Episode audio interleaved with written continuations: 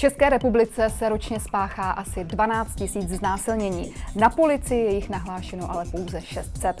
Pomůže tento stav zlepšit přísnější definice trestného činu znásilnění? V jaké fázi je legislativní návrh a jaké zásadní změny přináší? Nové podcasty na LegalOne.cz Ve studiu Legal One v Praze na Děkance vítám poslankyni z Hnutí Ano, členku ústavně právního výboru a předsedkyni podvýboru pro problematiku domácího a sexuálního násilí Tatianu Malou. Dobrý den. Dobrý den. A náměstka ministra spravedlnosti Antonína Stanislava z ODS. Dobrý, Dobrý den. den. Paní předsedkyně, začnu u vás.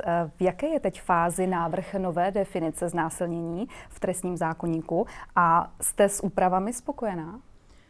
Co se týká té uh, nové definice znásilnění, tak uh, v tuto chvíli jsme si na jednání, na které byli zúčastněni všichni zástupci politických stran, odsouhlasili její změní a změny, které by tam měly být obsaženy.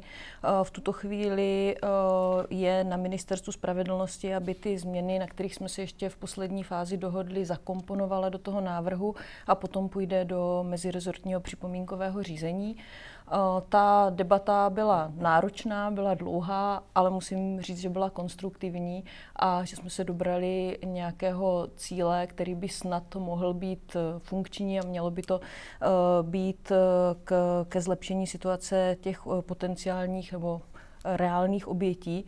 A, ačkoliv jsme se od toho našeho původního návrhu, kdy jsme chtěli tu absenci založenou, nebo respektive tu definici znásilnění založenou na absenci souhlasu, posunuli trochu jinam, ale já věřím, že i, i tak to bude dostatečně uh, dobrá změna. K tomu se ještě dostaneme určitě a uh, řekněte mi tedy ještě, jaké tedy změny přináší. Uh tak uh, dojde ke změně definice znásilnění, která už nebude založena uh, na uh, vlastně na jako násilí jako takovém, ale bude založena pro, na uh, protivůli, bude vlastně založena na, na nesouhlasu, to znamená, uh, že vlastně bude potřeba k tomu, aby došlo ke znásilnění, eh, aby ta oběť vyjádřila nějakým způsobem nesouhlas. Může to být verbálně, neverbálně, jakkoliv. Dnes to bylo skutečně založeno na násilí a bohužel se stávaly ty případy, že eh, i když došlo ke znásilnění, tak soud konstatoval, že k trestnému činu nedošlo, protože nebylo užito násilí. A podle statistik skutečně velká řada obětí není schopná se při tom aktu, kdy k tomu dojde, vlastně fyzicky bránit. Je to dáno dáno třeba tím, že eh, ve velké části zná eh, toho pachatele a ví, že by jí nepomohl úprk nebo má s ním nějakou zkušenost z minulosti, že ví, že to bude ještě horší, takže vlastně tak, takzvaně zatuhne eh, nebo zamrzne a dojde k takzvanému disociativnímu stuporu, který vlastně ta současná definice znásilnění neobsahovala a proto často nebyli pachatelé těchto trestných činů odsouzeni. Pane náměstku, ministr spravedlnosti Pavel Blažek eh, sám řekl, cituji, kritika našeho původního návrhu byla relevantní, některé věci působily nesprávně a nelogicky. Znamená to tedy, že dnes už souhlasíte s navrženou změnou, nebo vám na ní něco vadí? Uh, tak ono tam bohužel došlo eh, do jisté míry k, jak bych to řekl, k nepochopení a možná i z naší strany jsme možná podcenili komunikaci ohledně těch peněžitých trestů, kdy vlastně z toho našeho návrhu vyplývalo, že vlastně za znásilnění může být uložen samostatně peněžitý trest a mohlo to samozřejmě evokovat v tom, že ty pachatele se z toho trestu můžou vykoupit. Tak to v žádném případě být nemělo. Bohužel ta legislativní pravidla umožňují jedinou možnost, jak to do zákona napsat je nebo, to znamená, že samozřejmě ono to z toho může vyplývat, nicméně je potřeba to vždycky zohlednit v kontextu eh, celkového ukládání trestu a samozřejmě s tím, že vždycky o trestu jako o vině rozhoduje soud. Takže vlastně samozřejmě ten pachatel by se nikdy vykoupit nemohl a ten peněžitý trest tam měl eh, jedinou věc, aby posílil eh, vlastně práva obětí trestných činů. Je to jednoduché, vysvětlím to, že vlastně v podstatě pokud osoba která je obětí trestného činu, je způsobena majetková či nemajetková újma a ten pachatel, který to vlastně způsobil, zároveň vedle trestu hlavního dostane peněžitý trest, tak ta oběť se může uspokojit přes ministerstvo spravedlnosti eh, u našeho vlastně odboru ministerstva a dostane vlastně tu náhradu škody, případně nemajetkovou újmu i hned. A nemusí vlastně samostatně vymáhat potom pachateli vlastně tu škodu, případně tu újmu. Tím pádem se vlastně eliminuje ta sekundární viktimizace a posiluje se vlastně to právo těch obětí. Eh, s tím, že bylo myšleno, že vlastně ten peněžitý trest bude vždy zásadně jenom trestem doplňkovým. Jak říkám, bohužel eh, nebylo to úplně pochopeno v tomto kontextu, tak my jsme vlastně i po diskuzi eh, vlastně pod výboru i v diskuzi s poslanci přistoupili k tomu, že vlastně tu úpravu peněžitých trestů škrtneme, abychom v podstatě umožnili, že to řeknu, bezproblémové projití toho zákona, aby to zbytečně nevyvolávalo diskuze a emoce napříč vlastně napříč vlastně třeba odbornou i laickou veřejností, což samozřejmě nebyl vůbec náš úmysl. Jak říkám, eh, ten smysl a účel tam byl posílení práv obětí v kontextu té eh, náhrady škody, případně újmy, tak aby se rychleji dostali k penězům.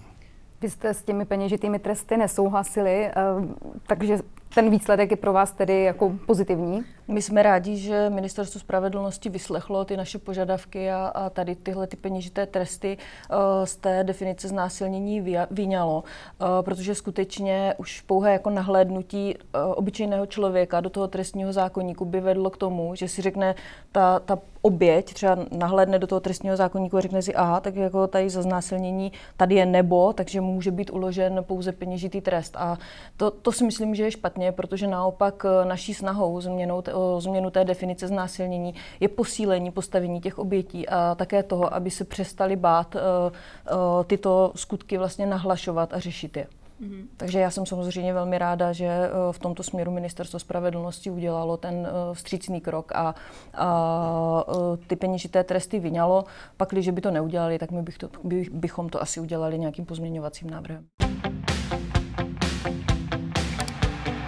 Vy jste to už zmínila na začátku, vy sama jste eh, podporovala souhlasnou variantu definice znásilnění. Proč nakonec neprošla eh, definice založená na absenci souhlasu?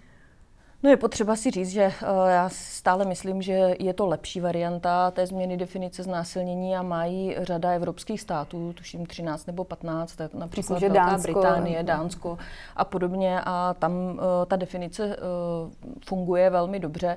Na druhou stranu je potřeba si uvědomit, že žijeme v nějaké politické a společenské realitě a uh, já jsem si byla velmi dobře vědoma toho, že skutečně v současném konzer, velmi konzervativním složení poslanecké sněmovny bychom měli obrovský problém uh, tuhle tu změnu prosadit. Uh, a ne, pro mě nebylo zásadní jako prosadit si za každou cenu svou, ale prosadit něco, co zlepší postavení těch obětí. A já si myslím, že v rámci toho, co je v současné poslanecké sněmovně možné, eh, tak eh, skutečně ten návrh, který dnes leží na stole, je maximum možného. A proto jsem, jsme k tomu přistoupili i velmi konstruktivně a eh, ačkoliv si myslím, že ta původní varianta by byla lepší, tak v rámci možností jsem spokojená s tím, jak je to teď. A myslíte si, že někdy do budoucna eh, se dočkáme eh, i tady této varianty? České republice? Já, já věřím, že ano, eh, ale je potřeba o tom také velmi intenzivně komunikovat se společností, protože především ze stran mužů jsou velmi často zaznívají takové ty obavy, jako že bude muset být na, k sexu potřebná souhlas přes aplikaci nebo písemná smlouva a je potřeba opravdu o tom mluvit a myslím si, že právě i to, že vůbec vznikl ten náš podvýbor a začal tato témata řešit, tak je to ta cesta, eh, jak tohleto téma otevřít a posunout dál. Takže já věřím, že časem se možná dočkáme i téhle změny.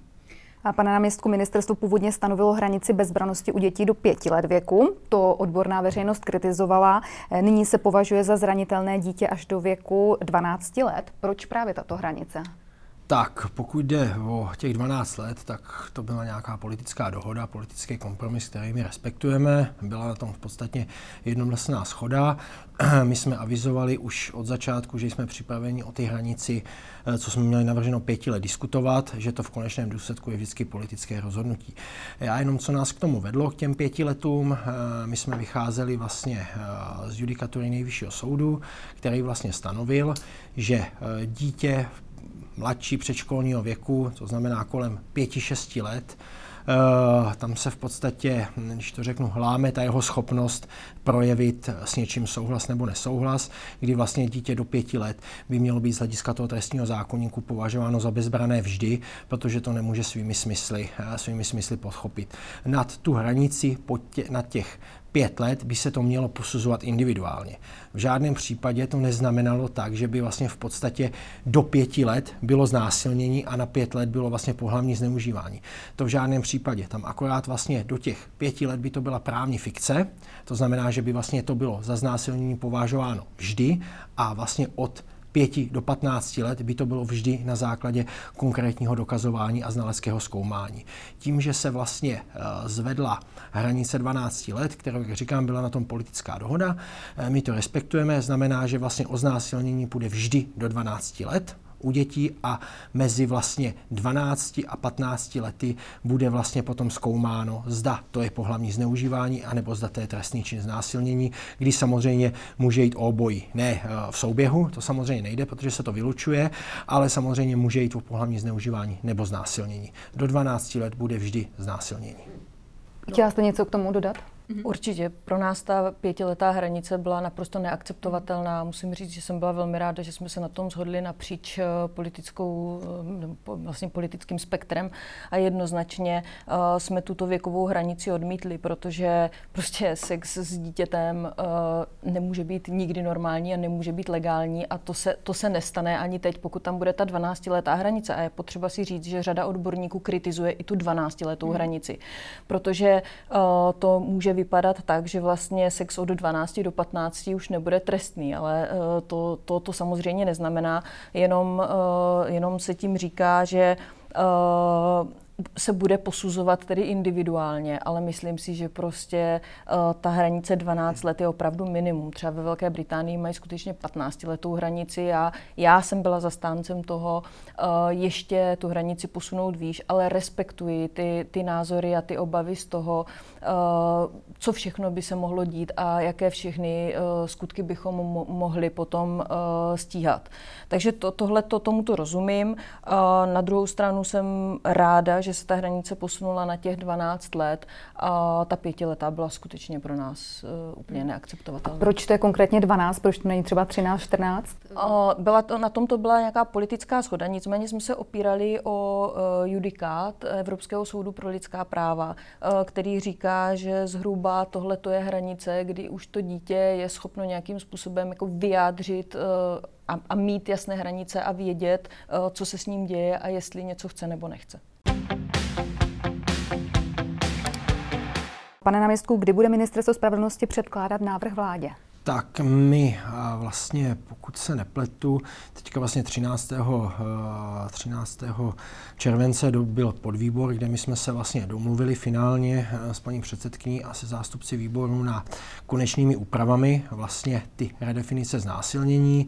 Eh, byly tam ještě nějaké dílčí úpravy, co se týče vlastně toho disociativního stuporu, abychom to vlastně měli opravdu dobře napsané. Došlo tam ještě k nějakým dílčím úpravám u sexuálního útoku roku a teďka v současné době samozřejmě probíhají u nás na ministerstvu práce na, když to řeknu precizní důvodovou zprávu, protože byl i požadavek vlastně podvýboru, abychom opravdu měli uh, typicky tu bezbranost uh, v, tom, v tom trestním zákonníku, respektive v té novele dobře nadefinovanou, takže v současné době probíhají uh, finální legislativní práce a my předpokládáme, když všechno dobře půjde, tak v průběhu měsíce srpna bychom rádi ten návrh zákona poslali do mezirezortního připomínkového řízení, kdy pak proběhne samozřejmě standardní připomínkové řízení, kdy počítáme, že k tomu budou uplatněny nějaké připomínky, jako vždy jsou uplatněny připomínky, kdy pak asi počítáme, že s paní předsedkyní ještě uspořádáme nějaké jednání nad eh, vypořádáním těch připomínek. Pokud by ten harmonogram takhle dobře šel, tak předpokládám, že bychom někdy v září eh, mohli vlastně návrh toho zákona poslat na vládu. Eh, je to takový optimistický harmonogram, nicméně budeme se snažit dělat maximum pro to, abychom to dodrželi. Respektujeme politickou dohodu, kdy neříkám, že my úplně se vším eh, na 100% souhlasíme, ale zase respektujeme to, že je lepší se domluvit na nějaké verzi, kdy každá strana kousek ustoupí, než aby potom byly nějaké pokusy prostřednictvím pozměňovacích eh, návrhů z řad poslanců a mohlo by spíš eh, to být kontraproduktivní. Pokud by šlo tedy všechno podle plánu, jak říkáte, tak kdyby mohly ty změny začít platit? Tak já úplně si asi nemyslím, že bychom dokázali být potom tak rychlí, že by to bylo od prvého prvý. Tak potom ten následující termín by byl 1. 7. 2024, kdyby vlastně ten eh, zákon, respektive ta nová úprava mohla vstoupit v účinnost. Ale jak říkám, jsou to samozřejmě jenom nějaké naše predikce. Eh, my můžeme udělat maximum to, že to co nejdříve pošleme do toho mezirezortního připomínkového řízení a potom, co se týče jednání na vládě a samozřejmě v poslanecké sněmovně, to už my z pozice ministerstva nedokážeme nedokážeme, nedokážeme ovlivnit, takže samozřejmě může to být i delší. Toto téma velmi rezonuje ve společnosti.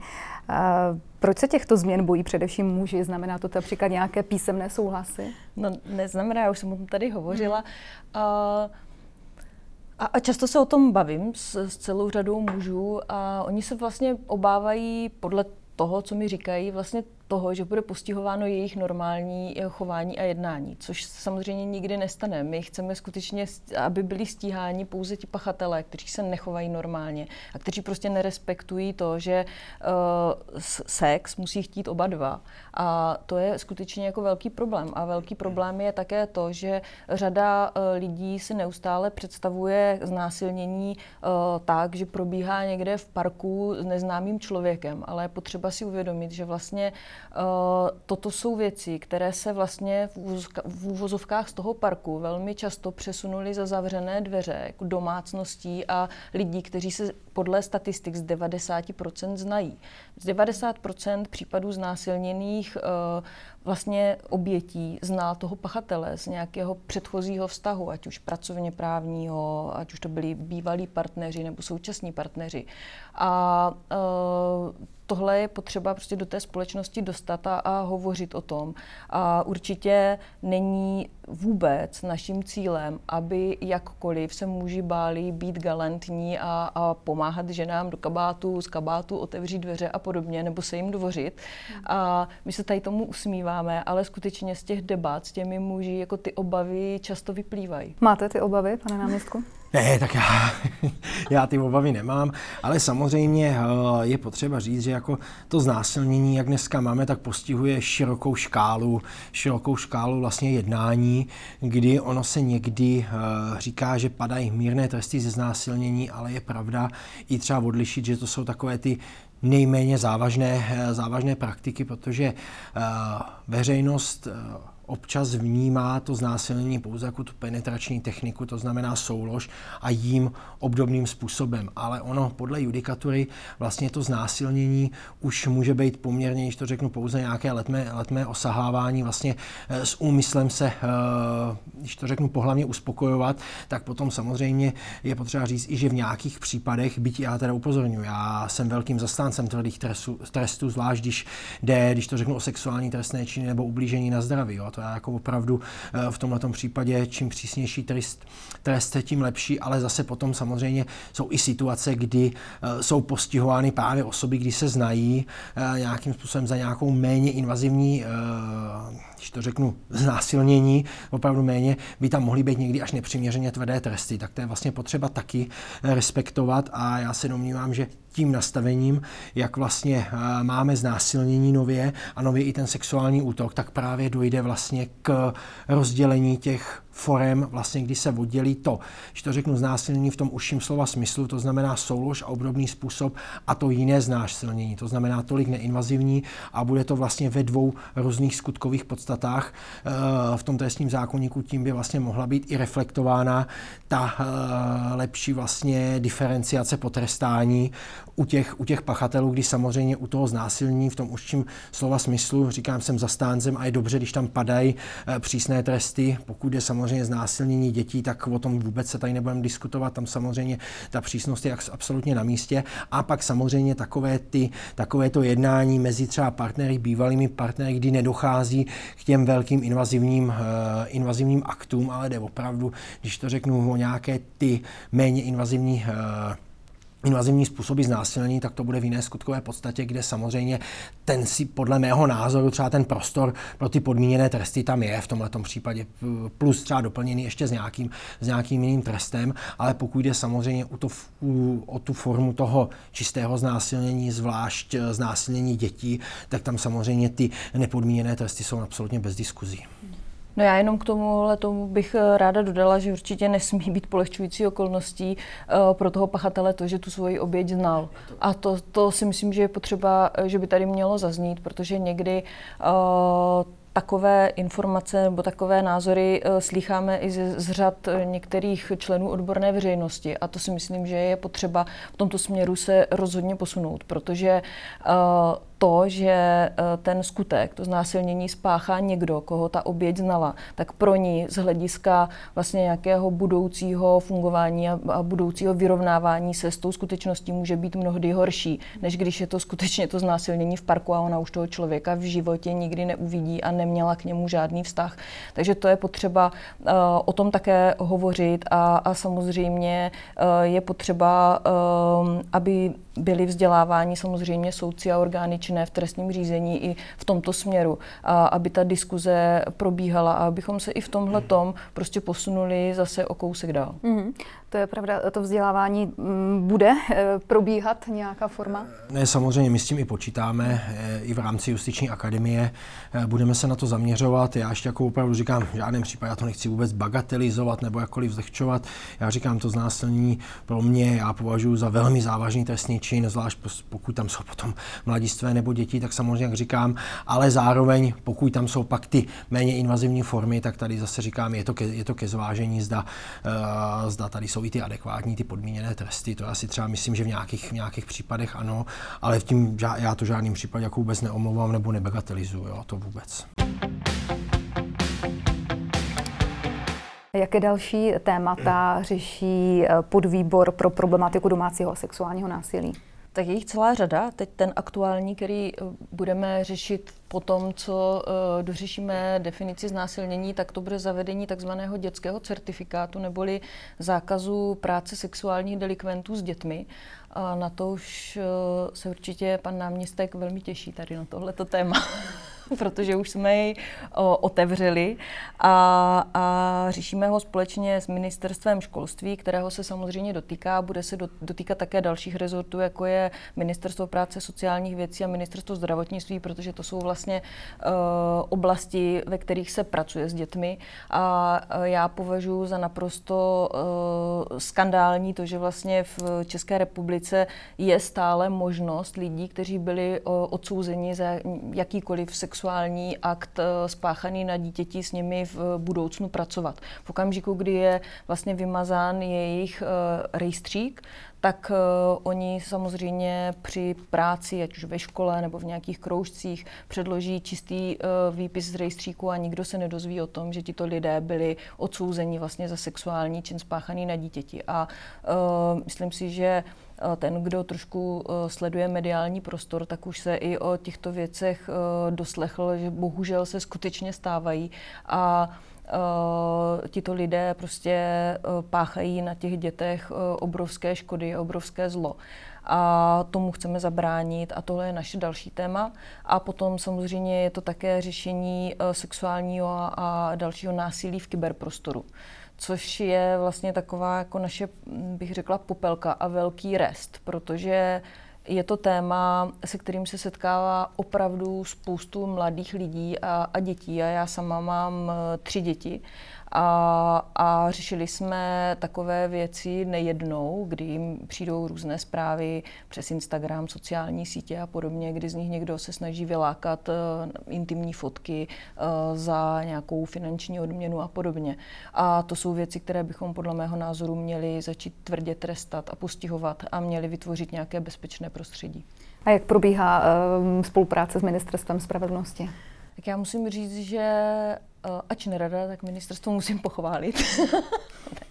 ne, teď si dělám samozřejmě legraci, ale je to, uh, ta komunikace s ministerstvem uh, probíhá velmi konstruktivně. Je to skutečně velmi konstruktivní debata a musím říct, že uh, i v rámci toho podvýboru pro problematiku domácího a sexuálního násilí, kde jsou zastoupeny všechny politické strany, tak skutečně je to o práci a je to o výsledku a samozřejmě, že se tam, že, že se tam na všem nezhodneme, ale jsou to skutečně konstruktivní pracovní debaty, které vedou k nějakému výsledku a já jsem ráda, že eh, se dokážeme domluvit a že i přesto, že máme nějaké rozdílné názory, tak eh, si nehážeme klacky pod nohy, ale směřujeme k jasným cílům. A myslím si, že už to, že eh, na vládě v mezirozortním připomínkovém řízení leží definice domácího násilí, teď tam půjde definice, nová definice znásilnění a začínáme pracovat na tom dětském certifikátu, je důkaz toho, že vůbec zřízení toho podvýboru mělo smysl a, a že tohleto téma jako nezapadne a že ji budeme řešit. A na závěr ještě otázka na vás, na oba. Začnu u vás, pane náměstku. Co si od novely trestního zákonníku slibujete? Tak, no, tak jako bych si nejradši sliboval, aby bylo co nejméně trestných činů, ale to samozřejmě s tím, eh, to my asi, to my asi nezměníme. Já říkám, já nebyl jsem úplný zastánce té nové úpravy eh, znásilnění, protože já spíš eh, v tomhle jsem více konzervativní, že ta souča- je to současné nastavení znásilnění je dobře nastavené, co se týče, co se týče jakoby legislativy právně. To samozřejmě, že bohužel nedochází k nahlašování všech trestných činů a potom, že je problém s dokazováním je věc, eh, která nepatří, nepatří vlastně do trestního zákonníku nebo respektive změnou trestního zákonníku ji nezměníme. To si myslím, že se tolik nezmění, nicméně eh, respektuji vlastně tu dohodu a asi si myslím, že i to hm, legislativní nastavení eh, nové vlastně podoby znásilnění bude spíš, eh, když to řeknu, krokem tím moderním směrem eh, trestního kodexu, že tam vlastně odbouráváme to násilí, nebo respektive pohrušku násilí a těž, těžké újmy, kdy v podstatě, ano, já souhlasím s tím, že zkrátka ne je ne, když to na tom případě znamená ne, tak vlastně když pokud ta osoba projeví jasně verbálně nebo ne, nonverbálně nesouhlas, tak by nemělo být potřeba znásilí, tak jako já se s tím tímhletím, s tímhletím stotožňuju. Ale jak říkám, nedokážu predikovat, neumím si představit, jestli to bude mít dopad eh, na lepší dokazování určitě ne a na nahlašování vlastně více trestných činů nedokážu odpovědět. Jaké jsou vaše očekávání? Já očekávám, eh, že jednoznačně eh, bude posíleno to postavení těch obětí a že už ta debata, která tady vznikla a která se přesouvá skutečně do toho veřejného prostoru a, a na sociálních sítích je to skutečně téma, takže i to povede k tomu, že oběti přestanou mít eh, strach to znásilnění nahlašovat. Podle statistik ze států, které vlastně ty změny prodělaly, tak to byly skutečně změny jenom k lepšímu a nepro, ne, projevilo se to, eh, čeho se někteří obávali a čím strašili, že vlastně bude, eh, bude eh, narůstat vlastně procento falešných křivých obvinění. A to je potřeba říct. Uvidíme, jak to u nás bude. Já věřím, že to tak nebude, protože jako mm, myslet si, že pro někoho je uh, strašně in jít nahlásit jako křivě, křivě jako znásilnění a uh, procházet si tím martýriem toho dokazování výslechu, vyšetření, uh, že je to fajn, to asi se nedá očekávat. Takže já si ani jako nemyslím, že by k tomu to došlo. A uh, hrozně bych si přála, aby uh, víc společnost věřila těm obětem uh, a aby nedocházelo k tomu, že se velmi často jako spochybňuje to, že tak si za to mohla mohla sama, měla tílko, měla krťasy a ona jako byla promiskuitní, tak si o to říkala. Eh, věřím tomu, že se v tomhle eh, prostě eh, posuneme a že i ten pohled na tuhle problematiku bude skutečně tou modernější cestou, jak už říkal pan náměstek. Tolik předsedkyně podvýboru pro problematiku domácího a sexuálního násilí Tatiana Malá a náměstek ministra spravedlnosti Antonín Stanislav. Děkuji vám za rozhovor. Pěkný den. My děkujeme za pozvání. Hezký den. Děkuji. Naschledanou.